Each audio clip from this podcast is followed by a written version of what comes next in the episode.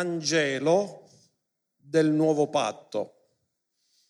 Il vero Vangelo del nuovo patto. Questa sarebbe la sesta parte, anche se quello della cena del Signore non l'abbiamo considerato e l'abbiamo messo a parte, però questa è la quinta, ma sarebbe realmente la sesta volta che stiamo parlando della nuova ed eterna alleanza. E come il pastore Giacomo vi ha detto, Paolo l'ha chiamato essere di testimoniare pienamente l'Evangelo della grazia di Dio. L'Evangelo della grazia di Dio. Ora questa è una parola molto molto importante. Allora, intanto vogliamo dire una cosa, cos'è l'Evangelo? Se una persona ti fa una domanda, cos'è il Vangelo? Tu come risponderesti? Poi io vi do una definizione su questo. Ma tu come risponderesti? Intanto la parola Vangelo o Evangelo significa buona notizia. Voi ogni giorno vedete il telegiornale e il telegiornale mai apre con una buona notizia. Apre sempre con cattive notizie. Però Dio ci ha dato una buona notizia per darci un futuro e una speranza.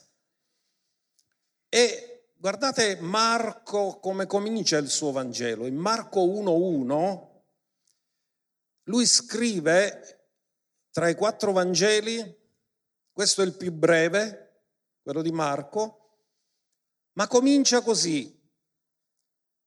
Il principio dell'Evangelo di Gesù Cristo, il figlio di Dio il principio della buona novella di Gesù Cristo, il figlio di Dio. Ora voi troverete che si parla del Vangelo del Regno, il Vangelo del Regno di Dio, il Vangelo del Regno dei cieli, che sono sinonimi. La parola Dio, quando Matteo scrisse il Vangelo rivolgendolo agli ebrei, gli ebrei sapete che per cultura non nominano il nome di Dio in vano. Non nominano il nome di Dio, loro lo chiamano Adonai, il Signore. Quindi lui neanche usa il termine regno di Dio, usa il regno dei cieli per non nominare il nome di Dio, ma è un sinonimo del regno di Dio, esattamente uguale, non è un'altra cosa. Quindi Marco ci dice questo, l'Evangelo. Lo troverete tante volte, questa parola. Io ho dato una definizione che voglio che possiate imparare perché mi sembra la più esaustiva. L'Evangelo o il Vangelo, ho scritto in questo modo, è la buona novella di Gesù Cristo, di chi lui è, cosa ha fatto e cosa farà ancora. Perché vi dico una cosa, che quello che lui è venuto a iniziare non è ancora terminato. Quindi il Vangelo è un annuncio per il presente, ma anche per il futuro. Perché c'è una parte della nostra salvezza che ancora non si è adempiuta. Ora l'Apostolo Paolo che ha avuto l'incarico da parte di Dio, il mandato di predicare il Vangelo soprattutto ai gentili, lui lo predicava a tutti, ma il suo mandato particolare era di predicare il Vangelo ai gentili. Andò a predicare nella chiesa dei Galati. E che cosa è successo? Che questi Galati dopo che hanno ricevuto il messaggio del Vangelo, hanno ricevuto la manifestazione della potenza di Dio, perché hanno visto segni, prodigi, miracoli, battesimi di Spirito Santo. Che cosa è successo? Che sono andati a visitarli i giudaizzanti, quelli che dicevano no, dobbiamo osservare la legge di Mosè. Ora voi sapete che l'Apostolo Paolo in maniera molto chiara ha sempre detto che la legge di Mosè era finita alla croce. Quindi hanno turbato queste persone mettendo confusione. Ascoltate, anche oggi sta succedendo questo, che ci sono molti che mettono confusione, che mettono disordine. E Paolo in questa epistola, leggiamo da Galati 1.6 a seguire, li rimprovera ed è una delle poche epistole dove lui non inizia facendo una preghiera, ma mostra e parla un linguaggio molto pesante, la rabbia, l'ira di Dio di avere abbandonato il vero Vangelo per un falso Vangelo. Quindi oggi noi ci poniamo la domanda, dobbiamo essere fedeli al vero Vangelo perché altrimenti non funzionerà ma che il nemico è sempre in azione per fare diventare il Vangelo impotente, mentre il Vangelo è la potenza di Dio per la salvezza di ognuno che crede. E Paolo dice, mi meraviglio che da colui che vi ha chiamati mediante la grazia di Cristo, passiate così presto a un altro Evangelo il quale non è una, un altro Evangelo, ma vi sono alcuni che vi turbano e vogliono pervertire l'Evangelo di Cristo. Di chi stava parlando? Stava parlando dei giudaizzanti che dicevano no, non è vero, non basta solo la fede in Gesù, dobbiamo aggiungere qualche altra cosa. Dobbiamo aggiungere l'osservanza della legge, la circoncisione, dobbiamo fare tutto quello che la legge di Mosè ha detto. Ma Paolo aveva le idee molto chiare che la legge mosaica, e ne parleremo ancora oggi, era stata transitoria e aveva finito il suo corso ed era stata annullata. E questo è sempre lo stesso problema. Perché vi dico una cosa, che questo spirito che ha animato i giudaizzanti non è finito neanche nel mondo pentecostale, perché si tende a mescolare fede con legge, ma non sono due cose che possono stare insieme. È come l'olio e l'acqua, tu non li puoi mescolare. Se metti olio nell'acqua, l'olio sale a galla e si distacca dall'acqua. Non sono due cose compatibili, sono incompatibili. Ora dice, ma se anche qui ora Paolo diventa pesante perché vuole essere fedele pienamente al messaggio che gli è stato affidato.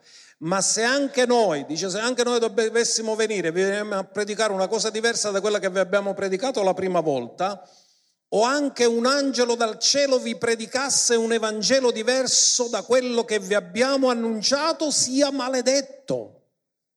È un linguaggio pesante. C'è una maledizione per chi altera l'Evangelo. Perché lo fa Paolo? Perché è così pesante nel linguaggio? Perché vuole preservare la purezza del Vangelo. Il Vangelo, quando si altera, perde la sua potenza. E quando perde la sua potenza non è più l'Evangelo di Cristo. Il Vangelo non è impotente, è potente per poter salvare, per poter guarire, per dare futuro e per dare speranza. E questo è meraviglioso.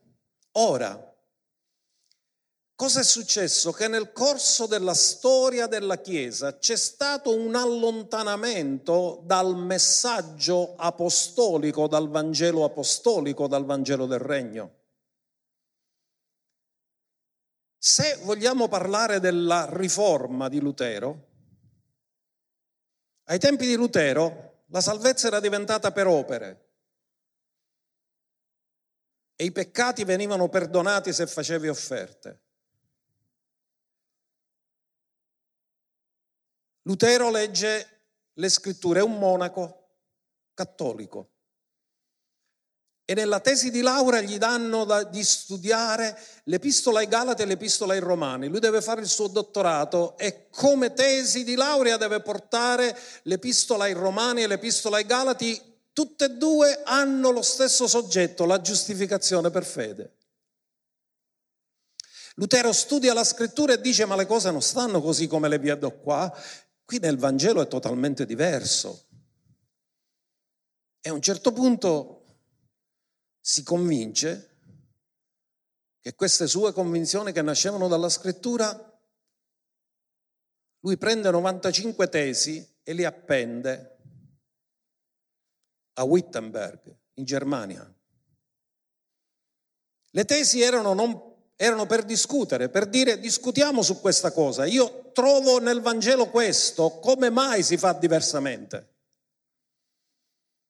E per fare il discorso breve, succede una grande riforma che è sintetizzata in cinque punti. Ora la riforma viene chiamata riforma protestante, ma oggi non si può più chiamare così perché dopo tanto tempo la Chiesa Cattolica ha detto che Lutero aveva ragione. Quindi Lutero è stato riabilitato dalla Chiesa Cattolica. Difatti oggi non si può usare più il termine protestante, si dice riformato, perché la protesta è rientrata e gli hanno dato ragione e ne hanno parlato, anche se non tanto di questo, ma ci sono i documenti ufficiali in cui hanno dichiarato che Lutero aveva ragione dicendo che la salvezza è per grazia mediante la fede.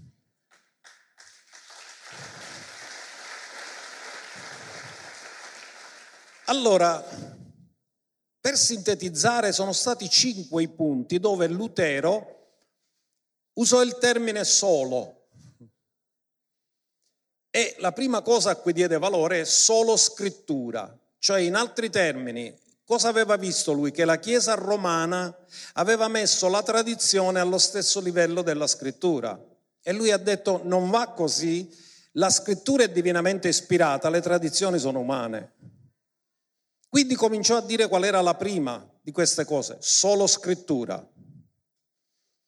Poi parlò solo grazia. La salvezza non è frutto di quello che noi facciamo per Dio, è frutto di quello che Gesù ha fatto per noi la grazia immeritata e la grazia rimane grazia anche dopo aver ricevuto la grazia, non puoi mai ricompensarla perché la grazia rimane sempre un atto sovrano di Dio che ti ha fatto un favore che mai meriterai per sempre. Poi ha parlato della fede perché la grazia si riceve mediante la fede, ha detto solo fede. Poi ha parlato di Cristo, solo Cristo, c'è un solo Dio, un solo mediatore tra Dio e gli uomini, Cristo Gesù uomo.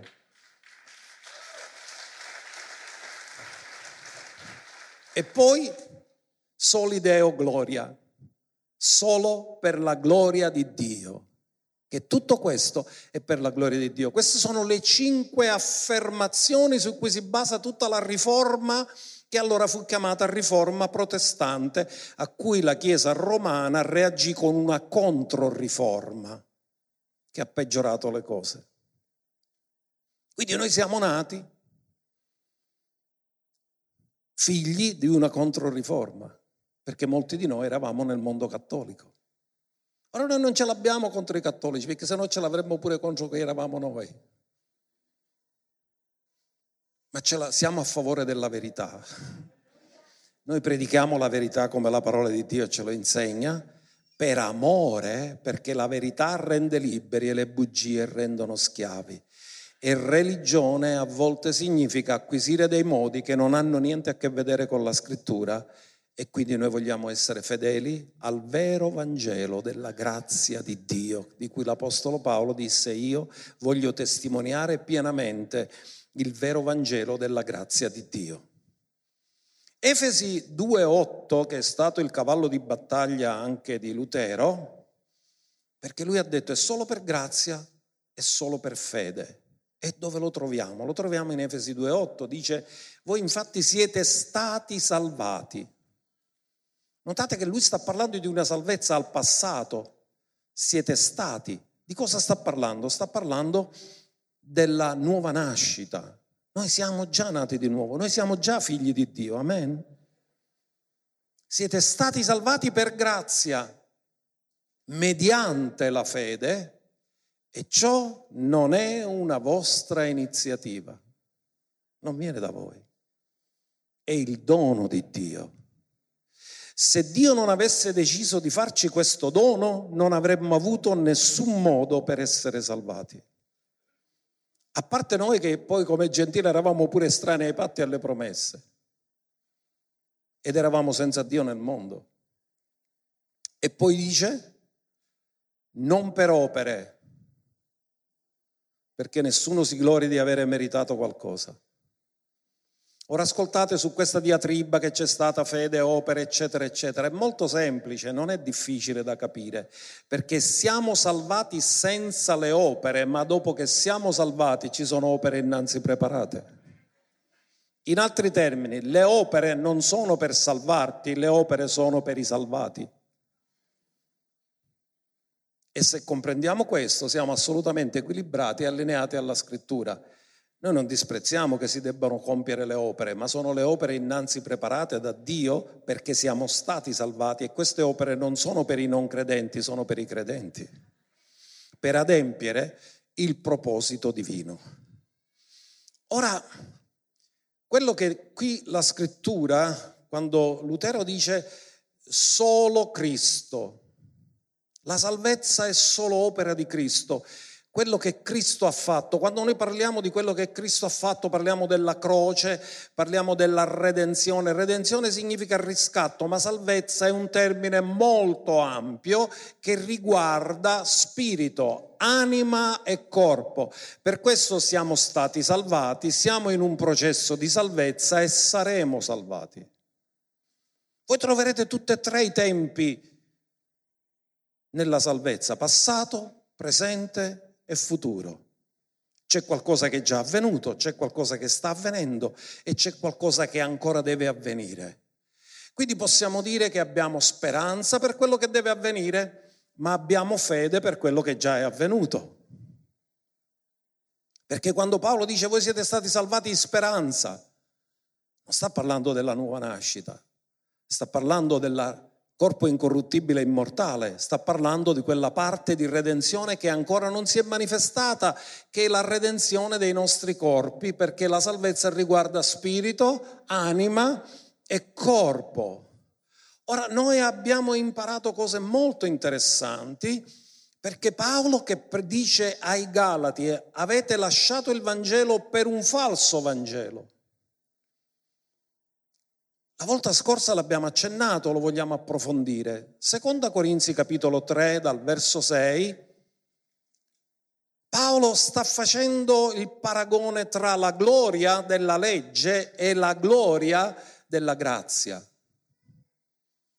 E lui sta dicendo che Dio ci ha reso ministri idonei del nuovo patto.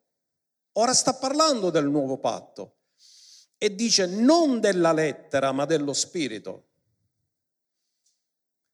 poiché la lettera uccide e lo spirito dà la vita. Io mi ricordo quando sono stato salvato tutti dicevano la lettera uccide, qua scriverei più lettere.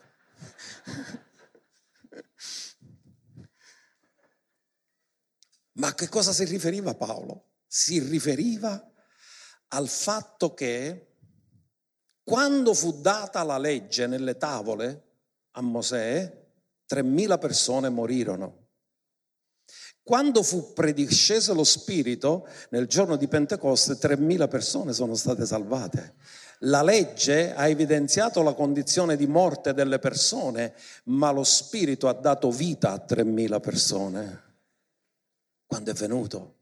Quindi lui lo chiama la lettera ha prodotto morte e lo Spirito ha prodotto vita.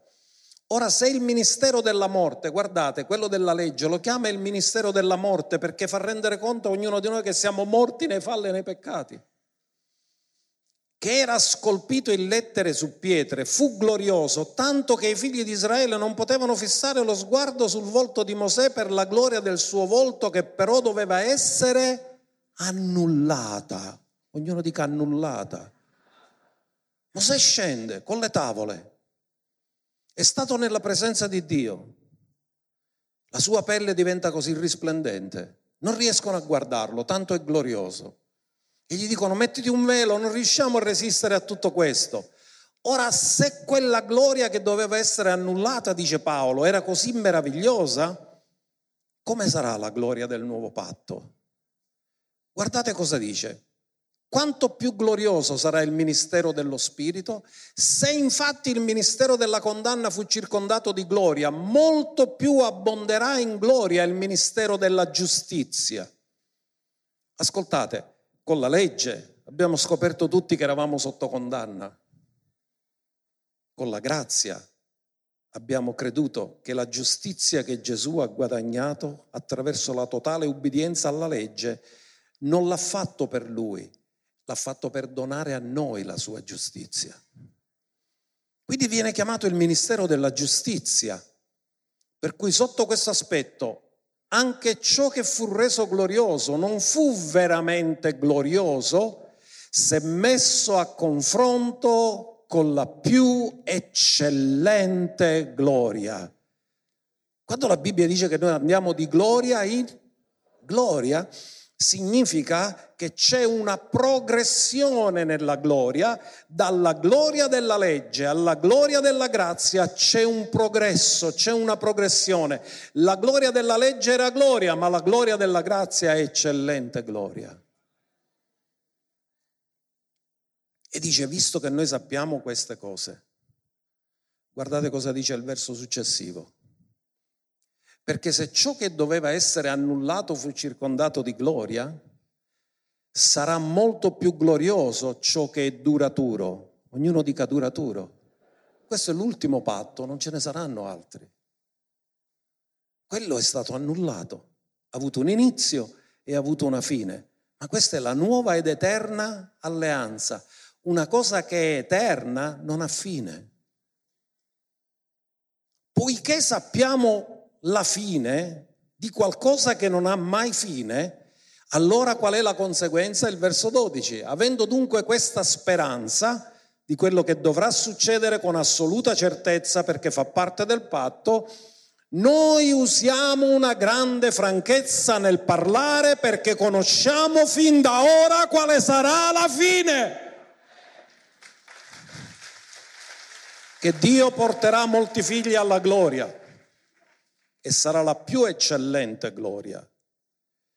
Quindi Paolo dice io sono pronto a morire perché sono consapevole di quello che sarà la fine. Ora gli altri lo capiranno o non lo capiranno, ma io lo so e uso grande franchezza nell'annunciare questo messaggio, perché conosco la fine che Dio già ha annunciato fin dal principio. E poiché sappiamo la fine certa, possiamo avere grande franchezza perché parliamo con cognizione di causa, conoscendo prima ciò che Dio già ha rivelato che deve succedere. Ora vedete il paragone di Paolo. Lui è molto forte in questo fatto di fare capire che la legge ha finito il suo corso e si arrabbia con i Galati perché sono ritornati sotto la legge. Cioè sono passati da una gloria eccellente a una gloria transitoria, rifiutando l'eccellenza per ritornare indietro. Ecco perché è arrabbiato e maledice chiunque va contro il piano e il proposito di Dio che ha stabilito la legge per fare diventare ognuno di noi candidati alla grazia perché la legge ci ha portato tutti sotto condanna e sotto disperazione per farci invocare il Signore e il Salvatore per la nostra salvezza. Quindi Paolo ha le idee molto chiare su questo e usa grande franchezza. Ora andiamo all'argomento perché anche oggi, sapete, ci sono quelli che dicono non basta che tu credi e confessi, ci vuole qualche altra cosa. Ma Romani 10, 8, 10 che il posto dove l'Apostolo Paolo ci spiega come le persone vengono salvate, ma di che cosa parla? Parla che c'è bisogno di qualche altra cosa oltre la fede del cuore e la confessione della bocca o basta la fede del cuore e la confessione della bocca? Ma che dice essa? La parola è presso di te, nella tua bocca e nel tuo cuore. Per averlo nella bocca e averla nel cuore significa che l'hai ascoltato il Vangelo. Ecco perché siamo debitori verso tutti e dobbiamo predicare l'Evangelo a ogni creatura. E cosa dice? Questa è la parola della fede che noi predichiamo. Poiché se confessi con la tua bocca il Signore Gesù e credi nel tuo cuore che Dio lo ha risuscitato dai morti, sarai... Cosa occorre? Bisogna fare qualche altra cosa. Il ladrone sulla croce ha fatto qualche buona opera per essere salvato, per andare in paradiso? O ha confessato che Gesù era il re che sarebbe tornato nel suo regno? Col cuore infatti si crede per ottenere la giustizia. Come ottieni la giustizia? Cos'è che ti rende giusto? Ci sono due tipi di giustizia. La giustizia che viene dalle giuste opere che hai fatto tu e la giustizia che Dio impartisce nella tua vita per le cose buone che Gesù ha fatto per te. Ora qui dice col cuore si crede per ottenere la giustizia, non dice con le opere si ottiene la giustizia, con gli sforzi si ottiene la giustizia, con le cose religiose che facciamo si ottiene la giustizia, dice col cuore si crede per ottenere la giustizia e con la bocca si fa confessione per ottenere la salvezza. In altri termini Dio ha detto, per essere salvato ti servono due cose, la fede del cuore e la confessione della bocca. Dice, ma è troppo semplice, perché se Dio l'avesse fatto complicato non ci saremmo lamentati che era complicato, l'ha fatto semplice, lo dobbiamo complicare.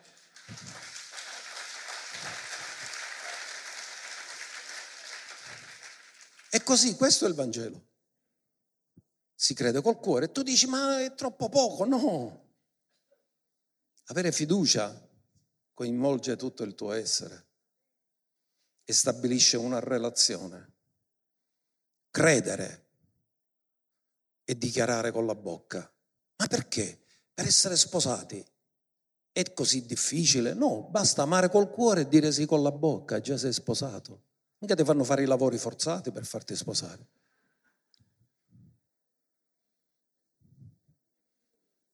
Fede del cuore, confessione della bocca. Quando un ministro celebra un matrimonio, cosa dice? Fa fare una dichiarazione, rispondono sì e dice vi dichiaro marito e moglie. C'è stato bisogno di altro? No. Si è basato sulla confessione della loro bocca e sul fatto che sono lì desiderosi di prendere come marito, come moglie la persona che la presente. E comincia un patto di grazia tra due persone. E la salvezza è così, credi col tuo cuore e dichiari con la bocca. E alcuni devono alterarlo, devono metterci qualche altra cosa. No, devi fare questo, ti devi ricordare tutti i peccati e li devi confessare. E così ricorda tutti i peccati. Cioè dobbiamo complicarci la vita. Mentre Dio ha detto credi col tuo cuore e confessa con la tua bocca. E questo è sufficiente per la tua salvezza. Ma andiamo a, ad approfondire che tutto questo da dove nasce? Nasce dal nuovo patto. Questa è una novità assoluta, prima non c'era questo. Andate a vedere tutta la legge e ditemi se c'era. Nella legge cosa c'era scritto? Che chiunque osserverà tutte queste sarà salvato attraverso di questo, dalla giustizia che farà, che otterrà per mezzo della totale obbedienza. E non c'è riuscito nessuno, solo Gesù. Andiamo a vedere dove è stato profetizzato nell'Antico Testamento il nuovo patto. Geremia 31, 31, 34. Perché la Chiesa ha fatto un grave errore nel corso della sua storia. Ha pensato che Dio il patto l'avesse fatto con la Chiesa No, la Chiesa è stata messa dentro il patto, tirata dentro, ma il patto era preesistente alla Chiesa perché Dio l'ha fatto con la casa di Israele e la casa di Giuda. Ora guardate cosa dice questa scrittura.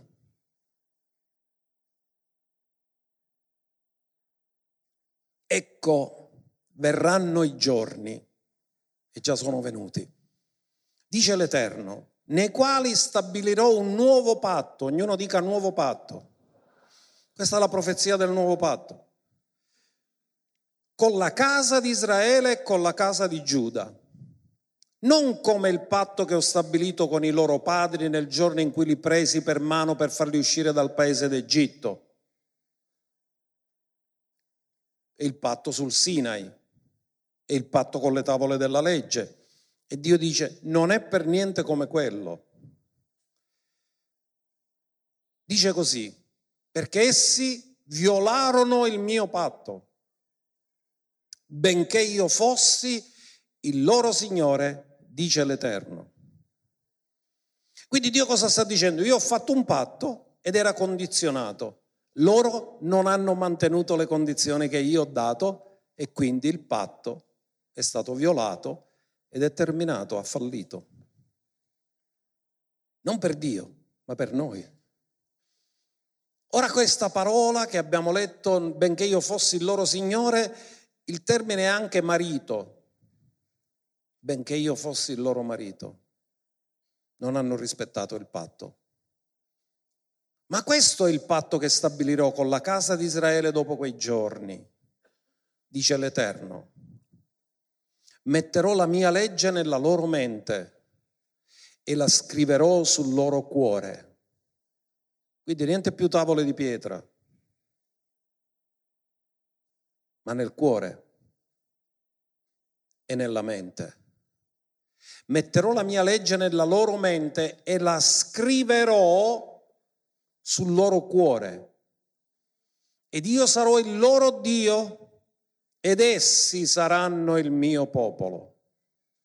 In altri termini, la legge non ha fatto essere Israele il vero popolo di Dio che Dio sognava, perché hanno trasgredito il patto. Dio ha dovuto chiudere tutto con disubbidienza per fare misericordia a tutti. La legge ha dichiarato tutti disubbidienti. Io sarò il loro Dio ed essi saranno il mio popolo. E poi c'è la promessa della salvezza nazionale di Israele.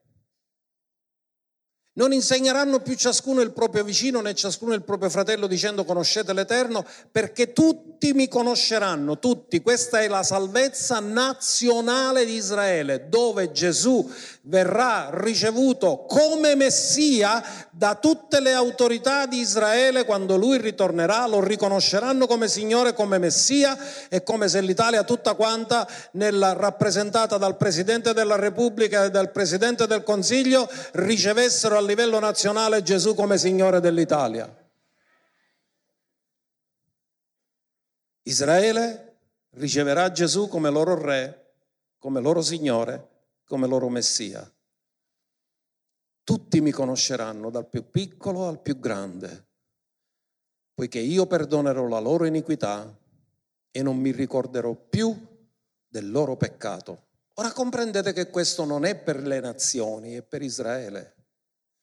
Quindi la nuova ed eterna alleanza Dio la fa con Israele, con la casa di Israele e la casa di Giuda e noi come Chiesa ci siamo entrati, ma il patto Dio non l'aveva fatto con la Chiesa, l'aveva fatto con Israele. La Chiesa è subentrata al patto. E che cosa abbiamo fatto noi? Abbiamo pensato che non c'era più bisogno degli ebrei e ci siamo inventati una dottrina che grazie a Dio non ho mai creduto, la dottrina della sostituzione, che ora il vero Israele, la Chiesa, non è più Israele, ma Dio il patto l'ha fatto con Israele e non l'ha mai sostituito, perché quella promessa nazionale è solo per Israele, succederà solo per Israele questo, non succederà per le altre nazioni. Allora l'errore che abbiamo fatto è che non abbiamo capito che noi stiamo godendo i benefici di questi patti perché eravamo estranei ai patti alle promesse. E nella nostra arroganza e orgoglio di gentili abbiamo detto non abbiamo più bisogno di Israele. Ma noi siamo stati innestati. Non avevamo nessun diritto. Se Dio non ci avesse innestato, non avremmo avuto nessun territorio legale per avere una relazione con Dio. Quindi Dio ci ha dato grazia su questo e ci sono tutti i benefici spirituali del nuovo patto appartengono sia a Israele che alla Chiesa, ma benefici, alcuni benefici materiali del patto, come la sede del governo del regno del re dei re, sarà Gerusalemme, non sarà Roma, non sarà Palermo. Il terreno e la terra sarà data a loro secondo la promessa che Dio fece ad Abramo e che confermò dopo nel patto della terra. Sarà data a loro, non è fatta a noi. E qualcuno mi ha fatto una domanda. Ma se noi abbiamo solo i benefici spirituali, secondo Efesi 1.3, che siamo stati benedetti di ogni benedizione spirituale nei luoghi celesti in Cristo, non abbiamo benefici materiali, certo che li abbiamo, ma li abbiamo. Allora ascoltatemi bene perché questo scrivetevelo, segnatevelo, perché vi faccio capire che siccome il patto è incondizionato e Dio ha promesso questo a Israele, questo non avverrà per fede, che, che Israele avranno fede, questo avverrà per sovranità di Dio mentre le benedizioni spirituali noi le riceviamo per grazia mediante la fede, quello dipende che la prosperità è a tua disposizione, la grazia è a tua disposizione, il progresso è a tua disposizione, l'unzione è a tua disposizione, ma le ricevi sotto forma di promesse ci devi credere e lo devi confessare.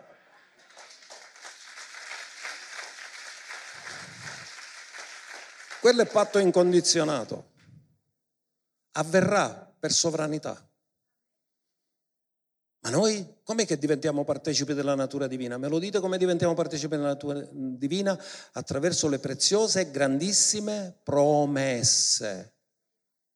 Quindi Dio come ce l'ha dato lui benedizioni? Sotto forma di promesse, ma ci sono anche le benedizioni materiali perché lui ha detto io non ti lascerò non ti abbandonerò, qualsiasi cosa tu hai bisogno io te la darò, ma me la devi chiedere, chiedete e vi sarà dato, cercate e troverete, bussate e vi sarà aperto mentre quello è sovranità. Dio non richiederà fede, sarà solo fedele alla sua parola, al patto che lui ha stabilito e lo farà. Quindi noi come Chiesa non possiamo adempiere il nuovo patto perché il nuovo patto Dio l'ha fatto con Israele. Il nuovo patto non si può adempiere senza Israele, perché queste promesse sono fatte a Israele, alla casa di Israele e alla casa di Giuda. La Chiesa da sola non può adempiere il nuovo patto, la Chiesa può partecipare delle benedizioni spirituali del nuovo patto, ma il nuovo patto non si potrà adempiere nel futuro senza Israele. Amen.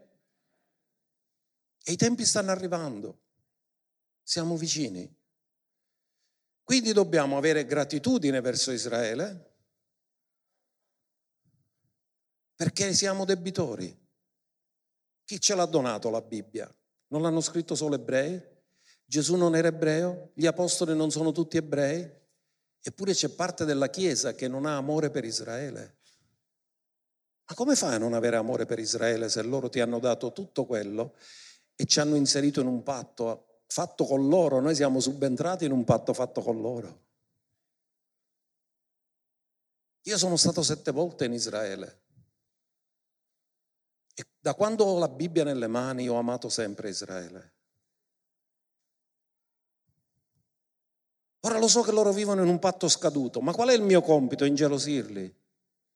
Perché se uno gentile ama loro e loro non si spiegano mai come i gentili li possono amare, solo così capiranno che noi abbiamo lo stesso Dio loro perché li amiamo come Dio li ama.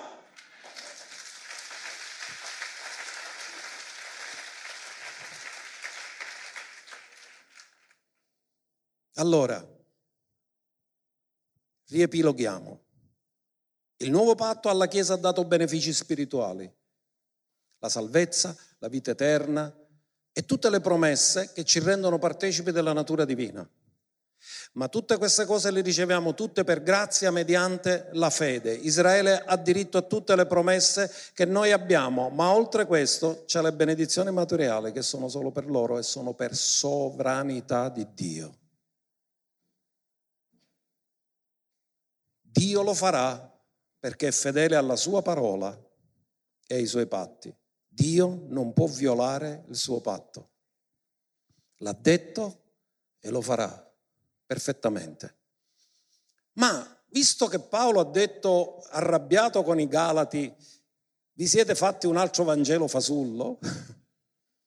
Qual era il Vangelo che predicava Paolo? Dice perché per ora, fino ad ora cosa abbiamo parlato? Di questo sì, però vogliamo approfondire. Andiamolo a vedere in Romani, capitolo 15, verso 10, perché Paolo viene da una missione e racconta cosa ha fatto in questa missione nei territori dei gentili. Leggiamo allora Romani 15, verso 19. è andato dai gentili, è andato in un territorio che è il femminile del mio nome, l'Illiria, non l'Illirio. con potenza di segni e di prodigi, con la potenza dello Spirito di Dio. Come ci è andato? Con potenza, perché il Vangelo è la potenza di Dio per la salvezza di ognuno che crede. Quindi il Vangelo che Paolo predicava era un Vangelo di potenza, così, con la potenza, non solo con la parola, da Gerusalemme e nei dintorni fino all'Illiria, ho compiuto il servizio dell'Evangelo di Cristo. Quindi Paolo ritorna, dà il resoconto. Come è andata Paolo? È andata molto bene, segni, prodigi e miracoli, la potenza di Dio in manifestazione, persone salvate, persone battezzate nello Spirito, persone guarite, la gloria di Dio manifestata, ritorna e dice così ho compiuto il sacro servizio dell'Evangelo di Cristo. Questo è il Vangelo. Per questo Paolo si arrabbia con i Galati. Ma come? Vi abbiamo presentato questo Vangelo. I segni, i prodigi e i miracoli li avete visto tramite la legge quando eravate sotto la legge. Ma quanti miracoli avete visto? Zero. Ora che vi abbiamo predicato la grazia, che avete visto tutti i miracoli, volete ritornare dove non c'erano i miracoli? Ma non è quello che ha fatto la Chiesa in alcune denominazioni che hanno negato il soprannaturale? Ma quando si nega il soprannaturale, si nega il Vangelo, perché il Vangelo è soprannaturale. Ecco perché Paolo disse ai Galati 1.9, l'avevamo letto, come abbiamo già detto, ora ve lo dico di nuovo, se qualcuno vi predica un Evangelo diverso, impotente, senza soprannaturale, dice sia maledetto. Non abbiamo, non dobbiamo assolutamente alterare la purezza del Vangelo se no diventa impotente. Dio non conferma la nostra idea del Vangelo, ma conferma la sua parola, come ci ha spiegato il Vangelo. Ora, questo è molto importante, perché qual è il problema? Che si può passare a qualcosa che è apparenza senza sostanza. Perché le chiese si svuotano? Perché le persone non ricevono risposte. Trasano asciutte e nescono asciutte. Trasano malate e nescono malate. Trasano perduti ed escono perduti. Ma se tu entri perduto ed esci salvato, se entri malato ed esci guarito, se entri depresso e, diventi, ed esci ripieno di Spirito Santo, allora stai tranquillo che tu c'è tu nella Chiesa.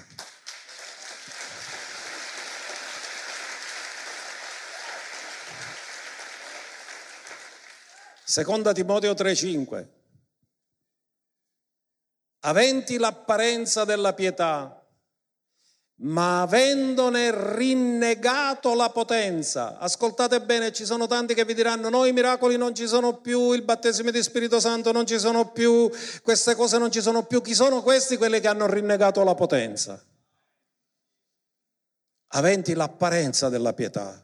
E quindi si sono fatti un altro Evangelo che può essere pure grazioso, solidale, fai il sociale, fai le cose, niente di sbagliato col sociale, ma non è tutto l'Evangelo. Col sociale tu non porti le persone in paradiso, gli fai vivere una vita migliore sulla terra. Ma è il Vangelo che è la potenza di Dio per la salvezza di ognuno che crede. Che uno ci va in paradiso con la panza chino, con la panza vacante, un cancia niente. Basta che ci va.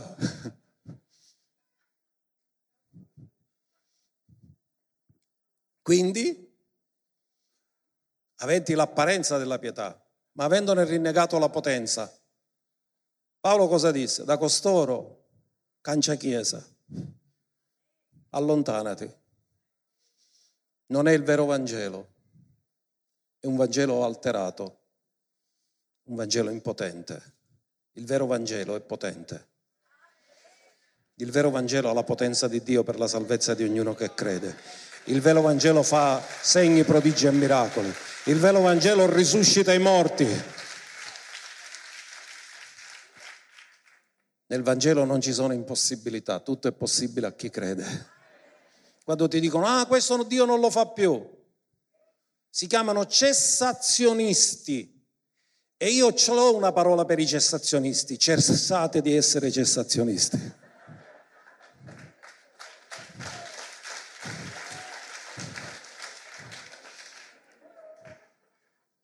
Avendone rinnegata la potenza, hanno detto, ah, i miracoli solo nel primo secolo. E che Dio è cambiato allora, non è più lo stesso ieri, oggi e in eterno. Ma quello che conosco io, Gesù Cristo, è lo stesso ieri, oggi e in eterno. E quando leggo cosa lui ha fatto nel Vangelo, non è per dire che era bello stare in quei tempi, ma per dirmi quello che lui fa ancora oggi.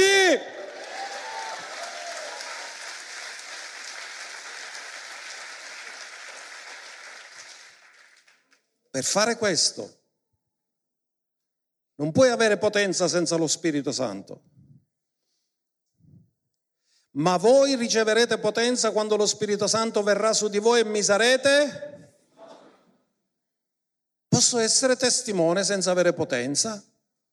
Se posso essere testimone senza avere potenza, perché devo ricevere lo Spirito? Ma voi riceverete potenza quando lo Spirito Santo verrà su di voi. La domanda è perché è venuto lo Spirito Santo? Per farti parlare in lingue? No, quello serve a te personalmente. Per i doni sì, serve per gli altri. Per i ministeri, amen.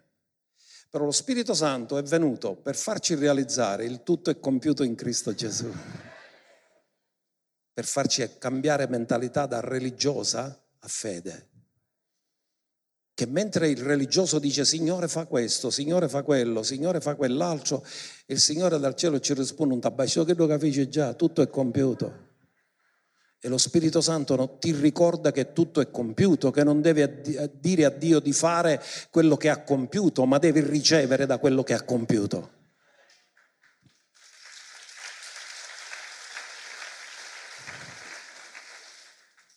Quindi va bene. Alcuni si sono specializzati, Vangelo della prosperità, devo prosperare. Io ci credo nella prosperità, ma per il regno. Il Vangelo della Chiesa, basta che viene alla Chiesa, siamo a posto. Poi magari vivi nel peccato, non ci fa niente. Il Vangelo della salvezza, solo credono nella salvezza, nasce di nuovo e basta, ed è finita lì. Vangelo della grazia solamente, Vangelo del successo, se hai il Vangelo deve avere successo, oppure Vangelo sociale o un'altra moda, il diritto che ci dà l'Evangelo alla felicità. Ma io voglio darvi, voglio deluderle queste persone.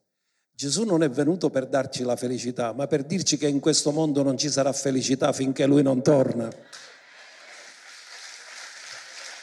La felicità la trovi solo nella sua presenza. Allora, quando le persone oggi vogliono lavorare e affaticarsi per un mondo migliore, loro si stanno affaticando per un mondo che Dio distruggerà, perché non sarà questo il mondo migliore. Il mondo migliore sarà quando Gesù ritorna ed è fatto da tutti i figli di Dio che sono nati di nuovo, perché non può esserci mondo migliore. Difatti si va di male in peggio con la vecchia natura caduta nei peccati, nei falli che è contro Dio. Il mondo migliore sarà un mondo governato da Dio. Dice, ma allora non dobbiamo fare niente per migliorare questo mondo. Non ho detto questo.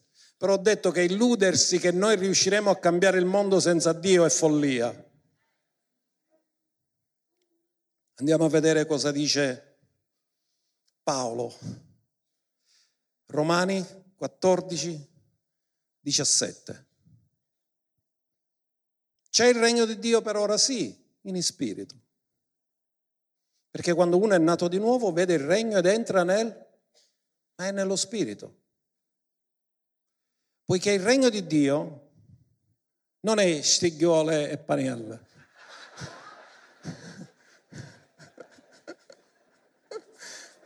Mangiare bene.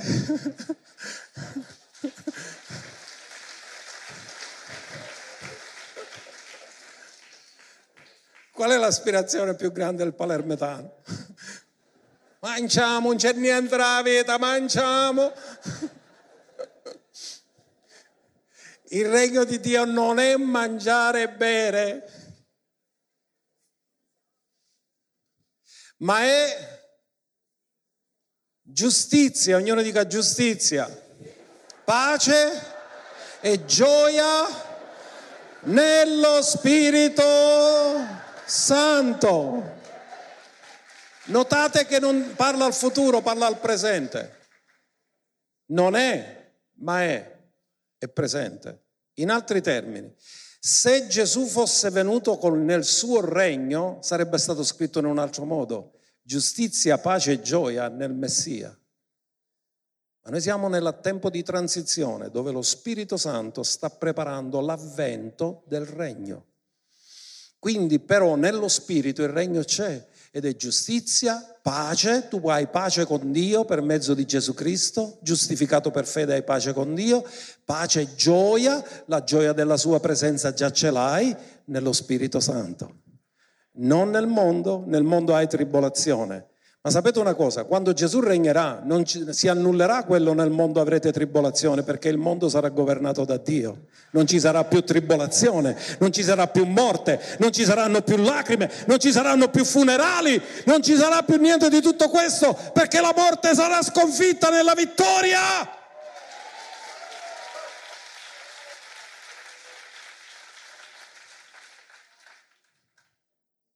Andiamoci a vedere seconda Giovanni, capitolo... Seconda Giovanni non c'è capitolo, solo versi. Poiché sono apparsi nel mondo molti seduttori, i quali confessano che Gesù Cristo, che non confessano che Gesù Cristo sia venuto in carne. Vedete che c'è una mentalità che vogliono cancellare Gesù. Ci stiamo avvicinando al Natale, ma Gesù non si deve nominare, si deve nominare Babbo Natale.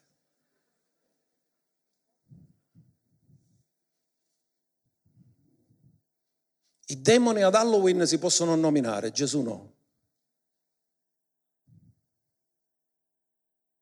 Perché siamo in una cultura che vuole cancellare il nome di Cristo, anticristiana. Se tu predichi l'Evangelo discrimini, Se tu dici che l'unico Salvatore è Gesù, discrimini.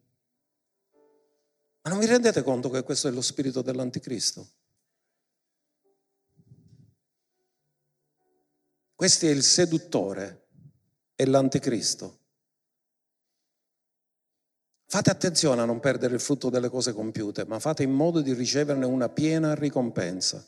Qual è la saggezza di oggi? Che siccome sai come va a finire, ti comporti nel presente, conoscendo quale sarà il tuo futuro. Non sarai come quelli del mondo mangiamo e beviamo perché domani morremo.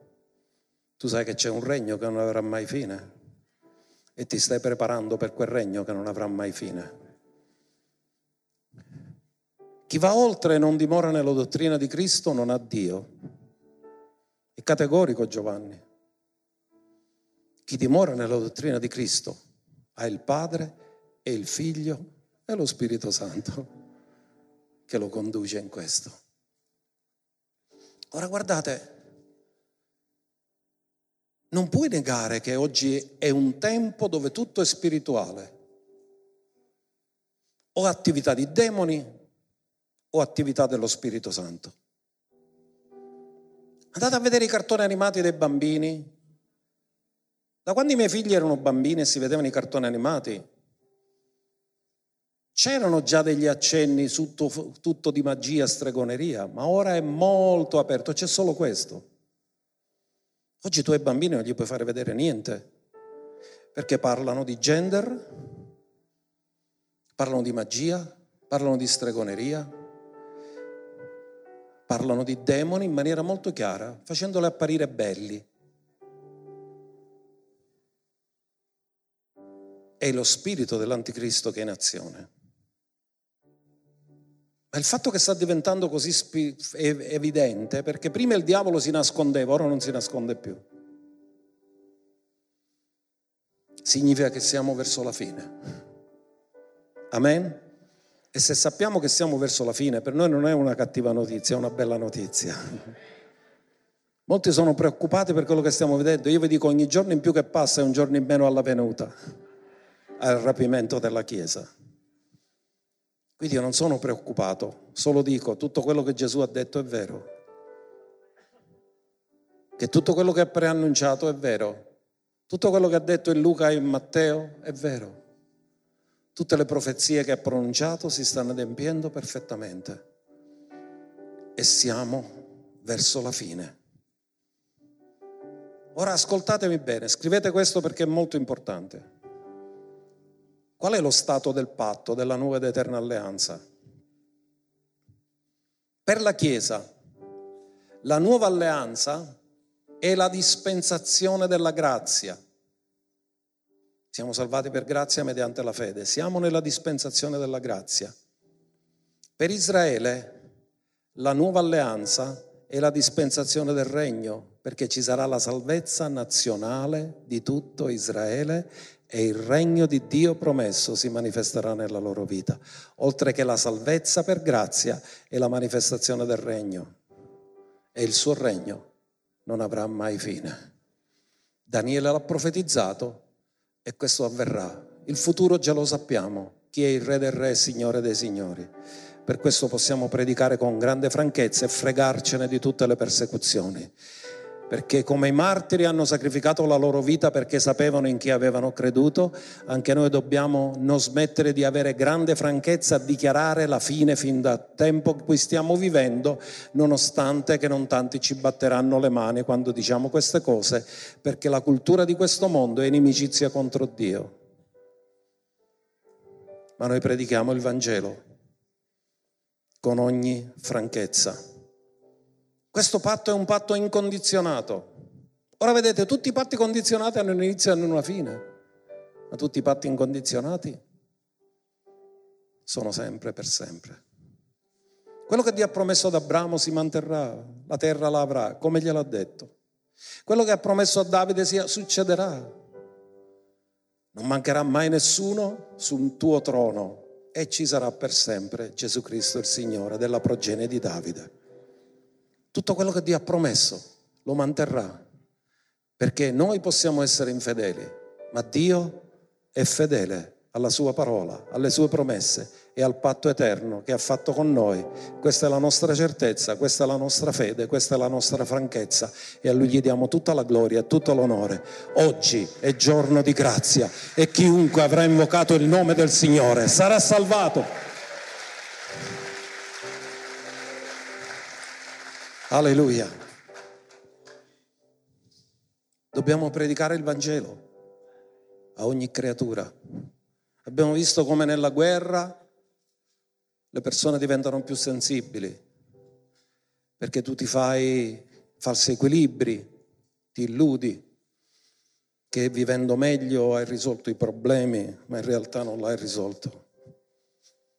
Nella guerra ti rendi conto che c'è bisogno di qualcosa più grande.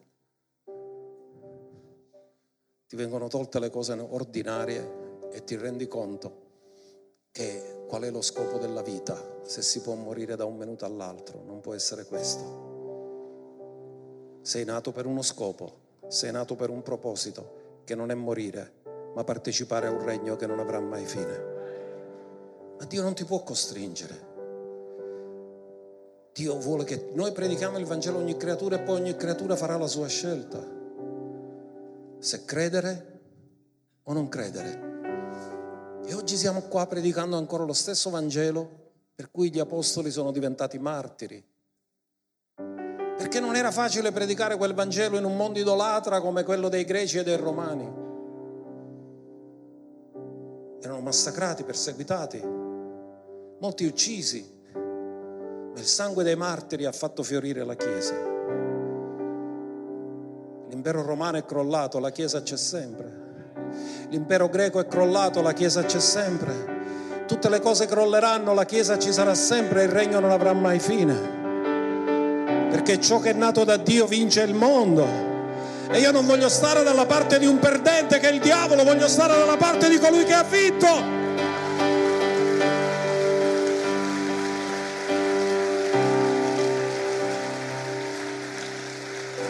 E lui ha vinto. Alziamoci e onoriamolo. Colui che ha vinto, ha vinto per te. Lui non aveva bisogno di vincere per lui, ha vinto per te, ha vinto per me. È divenuto quello che noi eravamo per farci diventare quello che lui è. Alleluia. Voglio parlare a tutti quelli collegati, oltre che quelli che siete qua. Mentre adoravamo ho ricevuto un sacco di parole di conoscenza di quello che Dio farà oggi, problemi di guarigione alla spalla, dolori alla colonna, stitichezza, problemi alle ginocchia, spina calcaneare, sinusite dolore inguinale, in particolare nella sinistra, problemi al tendine di Achille. Dio farà queste guarigioni sia di presenza che per radio, perché fra non molto pregheremo per la salvezza e pregheremo per le guarigioni e abbiamo sempre riscontri di persone che vengono guarite, vengono sanate, vengono salvate, vengono battezzate nello Spirito Santo tramite i social e vogliamo onorare il Signore, vogliamo adorarlo e vogliamo che, rilasciare che il potere dello Spirito Santo si manifesta ancora oggi, confermando la parola con i segni che l'accompagnano.